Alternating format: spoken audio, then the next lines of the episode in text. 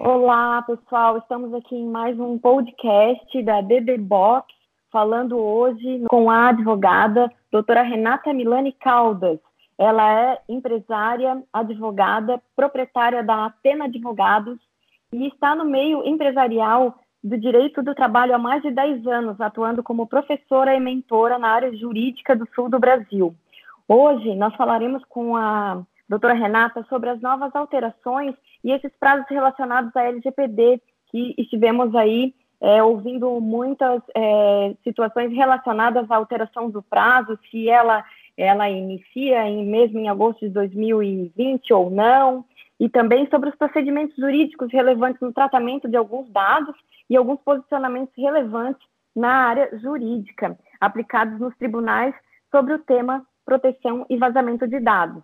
Eu vou passar a palavra para a doutora Renata Milani Caldas, da Atena Advogados, para que ela se apresente um pouquinho e fale, e fale um pouco sobre a atuação dela aqui no sul do Brasil com relação ao tema LGPD. Tudo bom, Renata? Ah, tudo bom, Dionice? Muito obrigada pelo convite da DD Box. É um grande prazer estar aqui para poder compartilhar né, esse assunto tão importante agora para nós brasileiros, que é aí o assunto da Lei Geral de Proteção de Dados, né, a Lei 13.709 de 2018.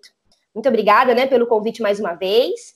E eu fico aí, é, sem dúvida, à disposição para perguntas, né, além dos temas que eu selecionei aqui, alguns temas importantes, em especial a questão do novo prazo, que é algo super recente, né, o Senado acabou de deliberar sobre esse assunto, assim também como alguns posicionamentos aí dos tribunais que eu separei para conversar aí é, com você e com os nossos ouvintes também. Eu vou passar a palavra para o nosso colega aqui, Eduardo Maroso, que é meu parceiro aí na DD Box com relação aos nossos podcasts e todo esse assunto de adequação à Lei Geral de Proteção de Dados, gestão de riscos. E eu passo a palavra para o Eduardo Maroso hoje. Olá, pessoal. Sejam bem-vindos mais uma vez. É, essa semana foi bastante agitada aí no assunto LGPD, trouxe mudanças é, no que se trata a legislação da nossa LGPD. E, doutora Renata, a gente acompanhou aí nos, nos últimos meses que haviam mais ações é, do legislativo em projetos de leis específicos para alteração do prazo, né? E, por surpresa nossa, é, houve um projeto de lei do senador Anastasia que agregou uma série de matérias do direito privado, incluindo a alteração da, da data de vigor da LGPD. É, dentro do ambiente jurídico, como que hoje vocês estão é, analisando esse novo processo da legislação? Muito bem, Eduardo. É um prazer estar aqui com você. Obrigada aí pelo tema excelente, que é o tema da LGPD. Eu vejo que o Eduardo tá, talvez aí tá mais informado do que eu sobre os projetos de lei, né, que eu venho acompanhando nas redes sociais. E é possível que eu acabe aprendendo com você também sobre essa questão aí dos projetos. De fato, no meio jurídico, a gente já vem tentando implementar já há mais de um ano, junto com os clientes, né, inclusive em forma educacional também, a aplicação da LGPD nas empresas, né? Eventualmente pessoa física também, que tem um pequeno negócio, porque não tem como do dia para a noite, né? Imagine agora essa nova vigência, ou seja, vigência a partir de 1 de janeiro de 2021 e as sanções e multas para 1 de agosto de 2021, não tem como o empresário deixar isso para o dia primeiro, né, do ano que vem e acordar do dia para a noite estar conforme com a LGPD. Então, é muito importante que o empresário, independentemente do tamanho da empresa, né, seja lá uma lanchonete ou seja um grande hospital, que de fato tenha já essas práticas né, de conformidade com relação à norma. Então, é, você levantou um ponto interessante, que a, a, essa, esse projeto de lei, é, ele traz uma separação da entrada de vigor e das sanções e multas, né? Mas é, entendemos que dentro do, do arcabouço jurídico, ah, mesmo que a lei ela entre em vigor de 1 de janeiro de 2021, que ainda vai para votação no, na Câmara de Deputados, é, existem outros, é, outras legislações que aportam ou dão condições de, de aplicação de outras sanções e outras multas, não é? Tipo o Código de Defesa do Consumidor, entre outras legislações, é correto? Isso mesmo, Eduardo, está corretíssimo esse teu posicionamento, até mesmo porque né, nós temos uma ideia, é, o direito brasileiro, que você não precisa sempre criar novas legislações para fatos jurídicos que já estão acontecendo no presente. Muito pelo contrário, nós já temos um arcabouço jurídico muito amplo, como o Código de Defesa do Consumidor, que é um exemplo maravilhoso que você citou, o próprio Código Civil. Então, você violar dados né, dos seus clientes, de pessoas, de terceiros ou até de fornecedores, isso já configura uma espécie de ilícito civil e se você tiver né, alguma conduta que está tipificada no Código Penal, a gente tem um exemplo da Lei Carolina Dickmann né, e outros precedentes já, que inclusive isso vai configurar uma conduta criminosa. Então, sem dúvida, nós já temos leis que amparam a segurança dos dados. E essa questão, né, aproveitando aí para falar com os nossos ouvintes, se você nunca ouviu falar da proteção de dados, isso já é uma coisa muito antiga, que remonta, né, à época lá em 1890, é, da questão, inclusive, da Declaração Universal dos Direitos Humanos. Né? Então, nós vivemos hoje numa fase da sociedade da informação, mas, inclusive, em épocas muito antigas, né, já lá pensando, inclusive na década de 70, o grande desenvolvimento da União Europeia, que aumentou muito a questão da telecomunicação no mundo, né, como um todo, é, dando um fluxo internacional livre para as informações, começou uma preocupação muito grande com o tratamento de dados. Uma das coisas que eu acho bem interessante quando eu comecei a me aprofundar nessa área foi que os livros né, de, de tecnologia, de TI, de BI, eles falam sobre o sanduíche da segurança. O sanduíche da segurança são os três pilares que a gente deve ficar atento com relação aí à proteção de dados. O primeiro passo do sanduíche é o aspecto legal, que é o que nós estamos conversando aqui hoje, né? Um pouquinho da lei, um pouquinho, inclusive, do Código Civil, Defesa do Consumidor e outras leis que atuarão, né, junto numa hierarquia com a LGPD. Mas também tem a parte do software, que é uma outra etapa do meu sanduíche, e também está a etapa do hardware. Então, com esses três pilares, né, que a gente deve estar sempre observando, analisando, afinal é algo móvel, né? Hoje na minha empresa eu uso um software que ele é fechado, daqui a pouco eu uso um software aberto. E isso vai mudar também a forma como eu compartilho esses dados, né? Então, os Estados-membros da União Europeia, a GDPR, ela já está bem avançada, né? Se nós compararmos com a LGPD. Já em 1950 já se falava sobre defesa de direitos humanos, inclusive com relação à privacidade, né? Porque quando eu falo em LGPD, um, do um dos pontos principais é a questão do direito, a vida privada do ser humano, a vida da sua casa, a sua correspondência, e isso já remonta a uma época mais antiga. Doutora Renata, eu, eu me, é, você falando aí me veio na mente é, o que os empresários estão, é, como é que os empresários estão se comportando com relação à adequação, porque me parece, né, aí pode ser que eu esteja equivocado e você me corrige, que todo mundo já estava esperando essa alteração de prazo que está por vir aí. Só hum. que na minha visão, é, isso só vai postergar um pouco mais a, a, a, implementação de algumas empresas e novamente vai cair naquela situação que nós estávamos esperando de um desespero total a hora que isso entrar em vigor. Eu não sei se você poderia esclarecer um pouquinho mais com relação a, aos prazos, esses adiamentos que andaram sendo é, ventilados aí essa semana, sobre a questão das empresas começarem a fazer alguma coisa com relação a isso. E aí eu não falo das grandes empresas, porque as grandes empresas já estão se adequando, né? Eu volto sempre para o lado do pequeno, que é aquele que não sabe, às vezes, nem mesmo o que é a própria LGPD. Muito bem. Dionísio, essa pergunta é muito boa, porque, de fato, ela envolve todos nós. De certo modo, a minha empresa também, que é um escritório de advocacia, também é uma empresa pequena. E a gente também trata dados, né, dados do, dos clientes, sejam dados pessoais ou dados sensíveis.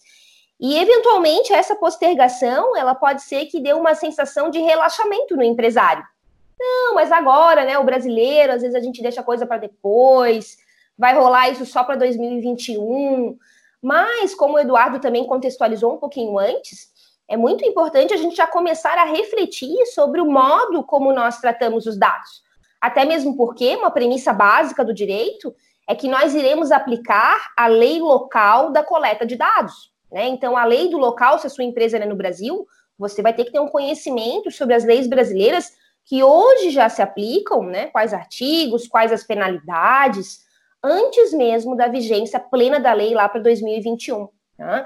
E aí, né, um, do, um, dos pontos importantes é a questão do seu cliente, né? O cliente que está lá do outro lado, né, que é uma pessoa, um sujeito de direitos e obrigações, e ele tem um direito muito importante que é o direito ao esquecimento.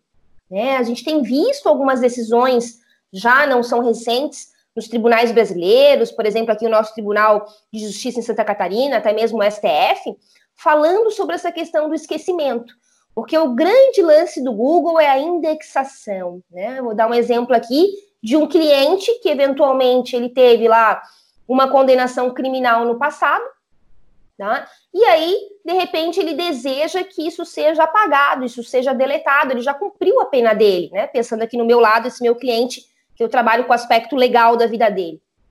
E aí, se você busca o nome da pessoa lá no buscador, né, no Google, que é o buscador mais famoso, é, vai aparecer. Essa condenação ela vai continuar aparecendo, gerando como se fosse uma pena eterna para essa pessoa.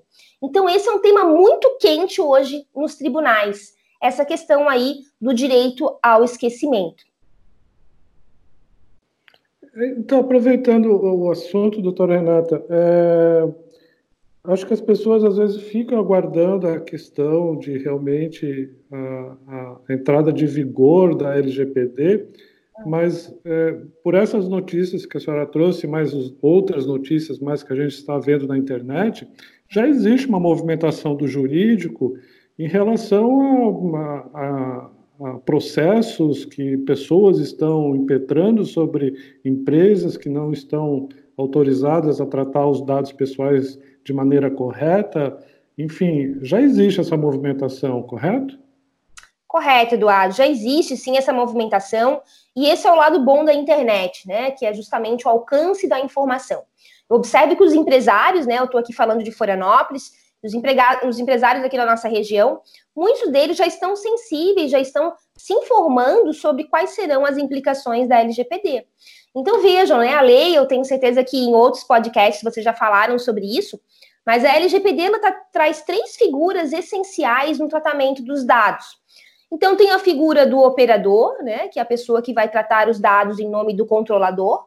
Então, muitas vezes o operador é uma empresa de, de software, é uma empresa de TI, helpdesk. Você que é o empresário, então, você será o controlador, que é quem efetivamente vai coletar os dados do teu cliente. Deixa eu dar um exemplo aqui para quem não é da área, está começando aí a conhecer o assunto. Você então tem um formulário no seu site para captar informações do seu cliente, você dá lá um e-book para ele, tá? E você pediu, por exemplo, o e-mail, o nome e a data de nascimento. Vejam que você já está fazendo uma operação que nós chamamos de tratamento de dados. Porque o armazenamento, ele também é uma espécie de tratamento, né? E a lei ela diz que você tem que trazer, né, tem que captar o mínimo de dados possível. Para baixar, por exemplo, um e-book, será que eu preciso coletar o CPF do cliente? Não. Então a gente tem que pensar na questão da minimização dos dados, né? Ou seja, você vai coletar aquilo que é o, o mínimo necessário. E uma outra figura também é o encarregado, né? Que é quem vai fazer o canal de comunicação entre o controlador e a Agência Nacional de Proteção de Dados. Tá? Então, se você está começando, às vezes na tua empresa você não deu esse nome, você nem sabia que você era o controlador. Mas veja que por enquadramento legal você já é. Então, é, o cliente, né, ele pode se sentir com a sua liberdade invadida, ou até mesmo numa, numa, num exemplo mais drástico, como agora recentemente a Zoom, né, a Zoom aí uma empresa de transmissão de web conference, que teve dados, inclusive, que foram vazados, que é uma grande empresa com capital em bolsa. Então, nem mesmo os pequenos ou os grandes empresários, eles estão blindados quanto ao vazamento de dados. Eu estive fazendo curso aí recentemente, né, para ser aí encarregada de dados, né, o Data Protection Officer, e o professor, muito experiente, ele falou uma coisa interessante. Não é, é se o dado vazou, é quando o dado vai vazar. É muito possível que em algum momento da sua vida como empresário, como empresária, algum dado do teu cliente ele vai vazar. E o que, que você vai fazer com relação a isso? você já tem um encarregado preparado, você já tem um canal de comunicação, você tem o dever, inclusive, de comunicar os teus clientes é, sobre o que, que vazou exatamente, quais são os prejuízos, quais são as medidas que a sua empresa está tomando. Então, agora é o momento, inclusive, de pensar num plano de emergência. Se os teus dados vazarem, né, dos teus clientes, o que, que você vai fazer? Perfeito, doutora Renata. E aí, é, entra, entramos aí o porquê que a DD Box Soluções Integradas são uma empresa de corretagem de seguros e junto com uma empresa de tecnologia que é a D2 Smart e NV Seguros Digitais, porque riscos cibernéticos ele envolve tudo, toda a gestão jurídica, a gestão de compliance, a gestão de tecnologia e também a mitigação do risco. Perfeita colocação. E aí a questão do Zoom que você coloca é, foi bem é, divulgada aí na mídia e muito rapidamente, né, onde deu um dano reputacional enorme para a empresa. E super importante sua colocação com relação ao que os grandes estão é, sujeitos aos riscos, mas os pequenos também estão sujeitos aos riscos. Ou seja, está todo mundo sujeito a esse tipo de risco. E a gente precisa pensar realmente se a gente tem necessidade de coletar realmente um CPF ou alguma informação daquele cliente ou não, porque a gente, a gente vê muitas empresas coletando dados que desnecessariamente. E aí é mudança de comportamento, mudança de cultura, né? Que a gente vai ter que se adequar de qualquer forma. É isso mesmo, né, Dionice? O seguro, ele é essencial, ele visa minimizar ou até mesmo eliminar um passivo, né? O que é um passivo? É um processo que você pode receber com relação ao titular dos dados, que se sentiu violado, prejudicado de alguma forma, né? Até faço aqui um reflexo, uma pergunta para você que está aí me ouvindo refletir. Digamos uma foto Será que uma foto ela pode apresentar um dado sensível? O que você acha? Até faço a pergunta aí ao Eduardo e à Dionice. Será que uma foto pode ter um dado sensível, um exemplo, né? Para quem não conhece, a LGPD ela traz no artigo 5 quais são exatamente os, os dados sensíveis. Às vezes a gente acha que o CPF é um dado sensível, não é. Alguns exemplos de dado sensível é o partido político que você se afiliou, a sua origem étnica, a sua orientação sexual, são exemplos de dados sensíveis. Uma foto, será que poderia conter um dado sensível se ela vazar? Então, eu acredito que sim. Eu acho que teve até um caso interessante que aconteceu com a própria Google, quando estava gravando um street, aquele, aquelas gravações que eles passam pela rua para fazer um Google Maps. E é, é um caso oficial, aconteceu no Reino Unido, na Inglaterra. E eles anonimizam a face das pessoas e as placas dos carros.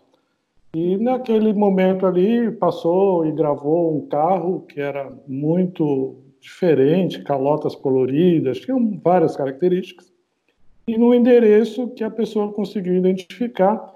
E no caso aí acabou sendo um processo de separação litigiosa porque o cara estava visitando uma outra pessoa.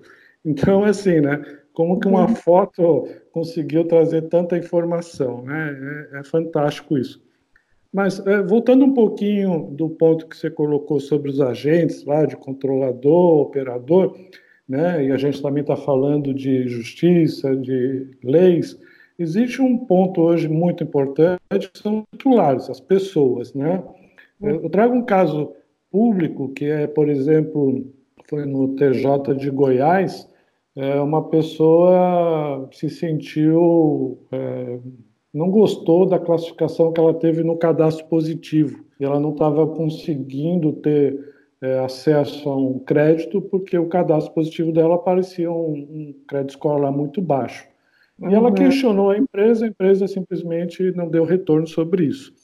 E ela entrou com um processo na justiça e ela ganhou, né? Então, é, o que me chama a atenção é o poder hoje do titular de, de exigir os seus direitos, né? E também a velocidade que o setor jurídico hoje está tratando esse assunto. Uhum. Muito bem. Esse exemplo é sensacional, Eduardo, porque de fato a gente já vê o poder judiciário, essa, essa sentença é um exemplo muito bom, é, tornando-se um pouco mais sensível a demandas aí do jurisdicionado, né? Ou seja, da pessoa que precisou buscar o seu direito, tá? Para dar só a resposta da minha pergunta, sim, a foto em si, ela não é um dado sensível, mas ela pode conter um dado sensível naquela imagem, que é exatamente o exemplo do carro que você deu, né? Acabou que revelou uma situação muito inusitada. Então, nessa questão aí, inclusive, de prestação de serviços, de informações, porque o Serasa, de certo modo, ele presta um serviço, né, a, da questão aí das informações bancárias, financeiras, a gente tem que o Código de Defesa do Consumidor, o brasileiro, ele é um dos mais completos do mundo. Para vocês terem uma ideia, ele é estudado por países como Alemanha, Estados Unidos, porque o nosso, os nossos mecanismos consumeristas, eles são muito completos. E um, do, um dos pontos essenciais é que no direito do consumidor, nós temos a responsabilidade objetiva da empresa que está divulgando ou tratando esse dado. O que, que é a responsabilidade objetiva para quem não é do direito? Você não precisa comprovar o dolo e a culpa. Então, se presume a princípio, quem vai ter que provar o contrário é a empresa, que no caso de um prejuízo, a violação ela foi objetiva. Então não vai ter todo um processo de cognição para tentar provar quem foi a culpa, se foi com má fé, se foi com boa fé, né? Então a gente vai ter já uma, uma sustentação legal a favor do empregador, desculpe, a favor da empresa. Tá? Então, desculpe, a favor do jurisdicionado, tá? Estava aqui já pensando no meu próximo exemplo. Então, na responsabilidade objetiva, você já sai, né, como consumidor, um ponto à frente, porque afinal a responsabilidade objetiva, ela de fato é um peso muito grande para a empresa que vai ter que comprovar que não agiu com dolo e com culpa. E um ponto que eu queria também trazer aqui para vocês, para Dionísio, para Eduardo, para quem está ouvindo aqui o nosso podcast da DD Box, é a questão do direito ao esquecimento, né? Que é um dos pontos que eu trabalho é, mais fortemente aqui nos processos no escritório. Então, gente, comparando o Brasil com a Europa, né? Em que pé que nós estamos hoje? De fato, o Tribunal aí de Justiça da União Europeia, ele já está um pouco mais avançado do que o STF, a nossa corte máxima aqui no Brasil. Por quê? Porque lá no ano de 2014, mais especificamente aí no dia 13 de abril, mais ou menos perto da época que nós estamos hoje, o tribunal aí da União Europeia, ele proferiu um julgamento é, obrigando ao Google, então, que desfizesse né, o seu bot, o seu robô, que desfizesse a ação de rastreamento de links, o que a gente chama indexação eterna, tá? Então, o próprio Google, se vocês entrarem na página lá, né, do, do manual, do, das informações do Google ao consumidor, eles mesmos já dizem que estão numa fase de adaptação com relação a essa nova decisão e já estão implementando ferramentas de desindexação, ou seja, se eu digitar o teu nome no Google, não vão aparecer lá milhares e milhares de sites e links que estão indexados à tua pessoa, ao teu nome. Isso por quê? Isso porque existe uma colisão do que nós chamamos de direitos fundamentais, que são direitos, inclusive, que estão na Constituição Federal Brasileira. Então, que colisão de direitos é, que é essa? é o direito da privacidade, que é um direito nosso, né, constitucional, muito importante, que inclusive, né, agora está sendo um tanto flexibilizado em época de quarentena, e o direito à liberdade de informação, que é o que a gente chega então no fim, que é o que vai dar o direito ao esquecimento. Então, com base no princípio da minimização de dados é, do titular presente na LGPD, a lei ela vai dar ainda mais força para essa questão do esquecimento. Eu vou dar um exemplo para vocês de uma cliente minha que ela é modelo. Ela é modelo e ela fez um ensaio fotográfico para um site muito renomado no Brasil. E lá tem fotos, né, com cenas de nudez dela.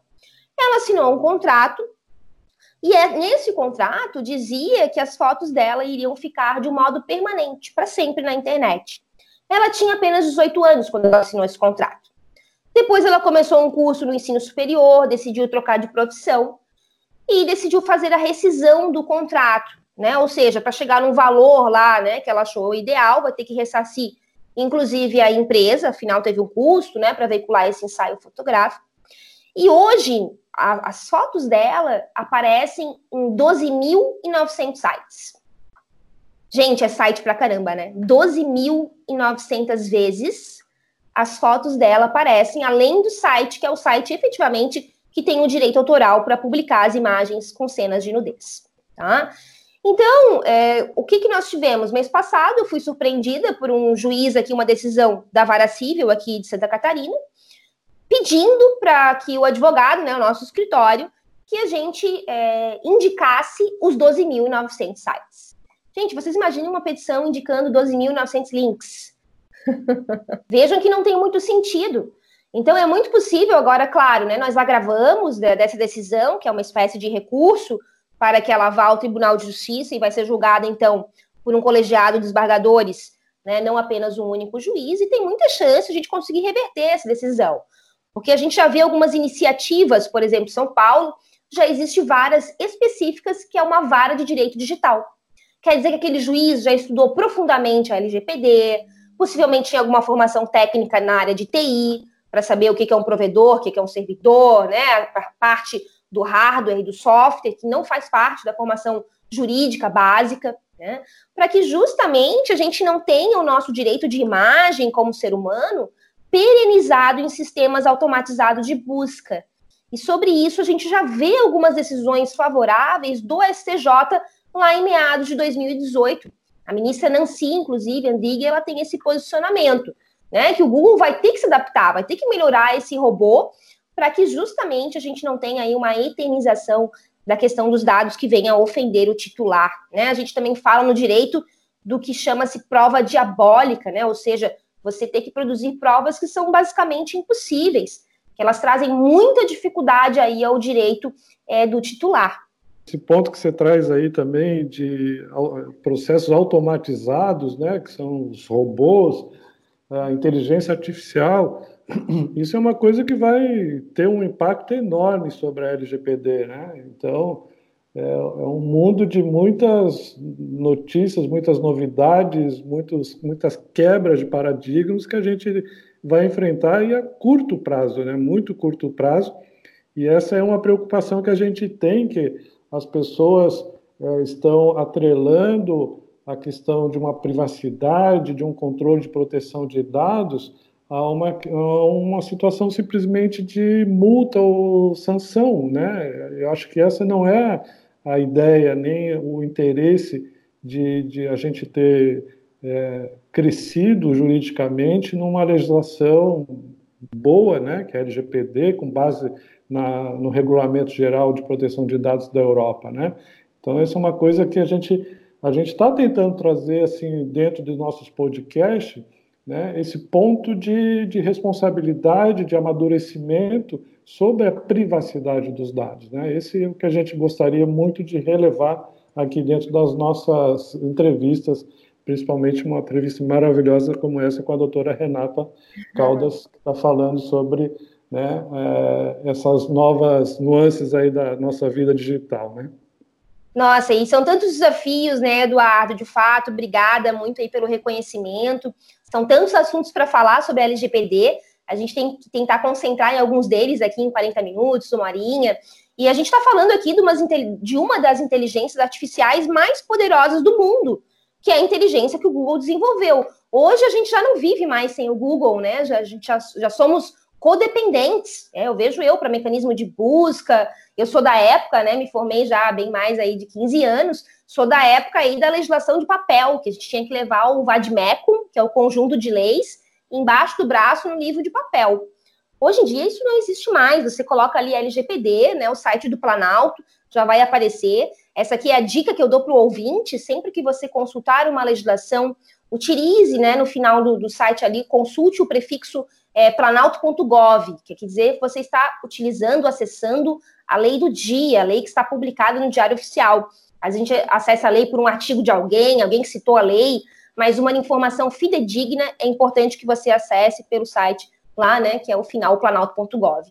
E esse sistema de rastreamento é feito pelo Googlebot, né, um robô de rastreamento altamente capaz, né, que traz aí um algoritmo de pesquisa capaz de verificar em questão de segundos bilhões de páginas em toda a web. Né? Então, como que o direito, então, agora vai compor junto com essa nova inteligência? Um ponto também que eu destaco para você que está aí me ouvindo é a questão, inclusive, de tratamento de dados pessoais de crianças e adolescentes. Né? Alguns, eu sou também advogada trabalhista de carreira e tenho alguns clientes meus que são donos de escola. E esse pessoal aí, dono de escola, né? Se você trabalha com jovens, com crianças, também, inclusive, tem toda uma questão especial. Esses dias eu vi um julgado nos Estados Unidos de uma escola que ela dava o lanche para as crianças era computado, né, justamente pela biometria delas. E aí a corte americana entendeu como uma forma invasiva que você poderia fazer um cartãozinho eletrônico, você poderia fazer um crachá, outras formas, mas a biometria é um dado sensível, tanto na LGPD como na GDPR. Então vejam que a escola acabou falhando na escolha do menor mecanismo para controlar a merenda, para controlar o lanche. É muito curioso isso, não é? Só assim completando, é, o que a gente vê é que algumas empresas, algumas instituições, ela tenta adaptar o seu processo à legislação, ela não consegue enxergar que aquela, aquele processo pode ser melhorado de outras formas, né? Então, isso às vezes é, a empresa acaba é, acerbando um esforço maior para tentar a, a, ajustar o processo atual, né? enquanto que ela podia estar buscando outras alternativas é, muito mais econômicas, às vezes, né? e eficazes aí para atender a legislação. Né? Isso é um ponto muito legal. Isso mesmo, Eduardo. Então a gente tem que pensar é antes do processo. Como que está hoje, né, a sua coleta, tratamento, armazenamento? A gente não falou aqui hoje no podcast, mas a parte do descarte dos dados, né? Como é que você está operando esse descarte? Quanto tempo você retém? E aqui entra muito a importância de um profissional experiente, uma consultoria na área de TI. Né? O advogado sozinho, de fato, ele não consegue dar toda essa proteção, consegue dar uma orientação, ou depois que o pior já aconteceu, que é o processo judicial. Mas a parte prévia, né, da consultoria aí de software, de hardware, ela é essencial para dar uma orientação, porque quem não é na área de TI tem muitas dúvidas, o que é perfeitamente natural, né? Então, a gente tem que ter essa cautela aí com relação aos dados. Eu vou dar um exemplo também da minha área trabalhista, que é o pessoal aí que trabalha na área dos recursos humanos. Quem trabalha com RH da empresa, é, muito é, de modo cotidiano, vai acabar manipulando dados, que são os dados dos empregados. Né? E dentro dos dados dos empregados também, inclusive, estão ali dados sensíveis, como, por exemplo, exames admissionais, periódicos, de retorno. E aí, como que você está fazendo a gestão desses dados? Vamos pensar que você quer contratar agora um plano de saúde para dar como benefício para os seus empregados, né? Você está na empresa. Nesse caso, você vai contratar, vamos dar um exemplo aqui, totalmente aleatório, a Unimed. A lei já estipula que você deve ter um instrumento regulatório, um contrato, né, sobre como que vai ser tratados os dados entre a sua empresa e a Unimed, que era algo que não era necessário antes, mas que já veio com uma previsão da LGPD. E também uma curiosidade para você que está aqui ouvindo a gente hoje é que a LGPD não se aplica apenas para documentos online na empresa. Um documento de papel também irão incidir as regras da LGPD com certeza. Você pegou um documento e você foi até o scanner da tua empresa para digitalizar. E você esqueceu esse documento lá por algumas horas. Veio uma terceira pessoa que chegou na empresa e tirou uma cópia. Vejam, já é uma, um potencial vazamento de dados. Então, tanto os documentos que nós já temos hoje, como também as novas formas que virão no futuro, a gente vai ter que adaptar. Perfeito, doutora Renata, porque é, essa, esse tema ele foi muito colaborativo com os nossos ouvintes, porque muitas das empresas ainda têm dúvida com relação a isso. Quando a gente fala de lei geral de proteção de dados, e todos já pensam que é só pela internet, no entanto, envolve uma empresa como um todo, é de área multidisciplinar da empresa, ou seja, toda a gestão da empresa ela precisa estar envolvida inclusive com relação ao, ao, ao DPO, né? Eu tive fazendo aí mais um, um curso também, a gente está aí se aperfeiçoando todo dia, né? Ainda toda mais hora. aproveitando aí a questão, é, todo dia, toda hora, aproveitando a própria internet que nos dá muitas, é, muitas informações diariamente, atualizações que a gente, não é desculpa mais o empresário não estar informado, a gente pode buscar de várias formas essas informações. Só que as pessoas, elas ainda associam a Lei Geral de Proteção de Dados as sanções e multas, como o Eduardo falou, e a, e a 100% digital. E aí você falou um exemplo super importante que é muito comum que o RH da empresa guarde currículos desnecessariamente, guarde informações desnecessariamente, e o RH é uma área bem, bem importante para que seja analisada com, com relação à adequação da lei. Perfeito. Ai, que bom, Dionísio, é isso mesmo. O RH é um ponto sensível que vai ter que estar alinhado junto com o jurídico, junto com a seguradora, até mesmo o departamento de marketing, né? Que são os acordos que nós chamamos SLA, né? Esse mailing, essa lista de clientes, né? O mais precioso para o marketing é a lista de clientes. E como que esses, esses dados desses clientes estão sendo tratados, né? A gente teve no passado o escândalo da Cambridge Analytica, que virou tema de filme, de livro. Então, tudo isso acaba que vem à tona. E eu quero dar uma dica, então, para o nosso ouvinte de hoje, caso você queira se aprofundar, você já leu o LGPD, e uma das perguntas do Eduardo logo no começo foi quais demais leis se aplicam, né? E a gente falou do Código de Defesa do Consumidor. Mais uma obrigação, a questão da obrigação de indenizar, né, de gerar uma indenização, nós temos uma previsão explícita no Código Civil. Então, quem tiver interesse no Código Civil de fazer uma leitura, se aprofundar e conhecer, os artigos 927 ao artigo 943, eles falam da obrigação de indenizar, né? E a premissa básica no regime jurídico brasileiro é que aquele que por ato ilícito causar dano ao trem fica obrigado a repará-lo. Então, hoje, vejam que o juiz não pode condenar ninguém a uma multa e uma sanção. Mas você, a sua empresa, né, no caso aí de algum erro no tratamento do dado, algum vazamento, algum prejuízo ao cliente, você poderá ser condenado pela responsabilidade civil, esse ato aí que gerou a sua clientela. Não, super bem lembrado isso. Até gostaria de uma posição um comentário seu, doutora Renato? Claro, por favor. Existe o marco civil também, né? o marco civil da internet, que, que algumas pessoas acham que a LGPD vai excluir o marco civil, que as coisas não vão, não vão estar em conjunto, né? É, queria, se eu pudesse me dar uma posição sobre isso.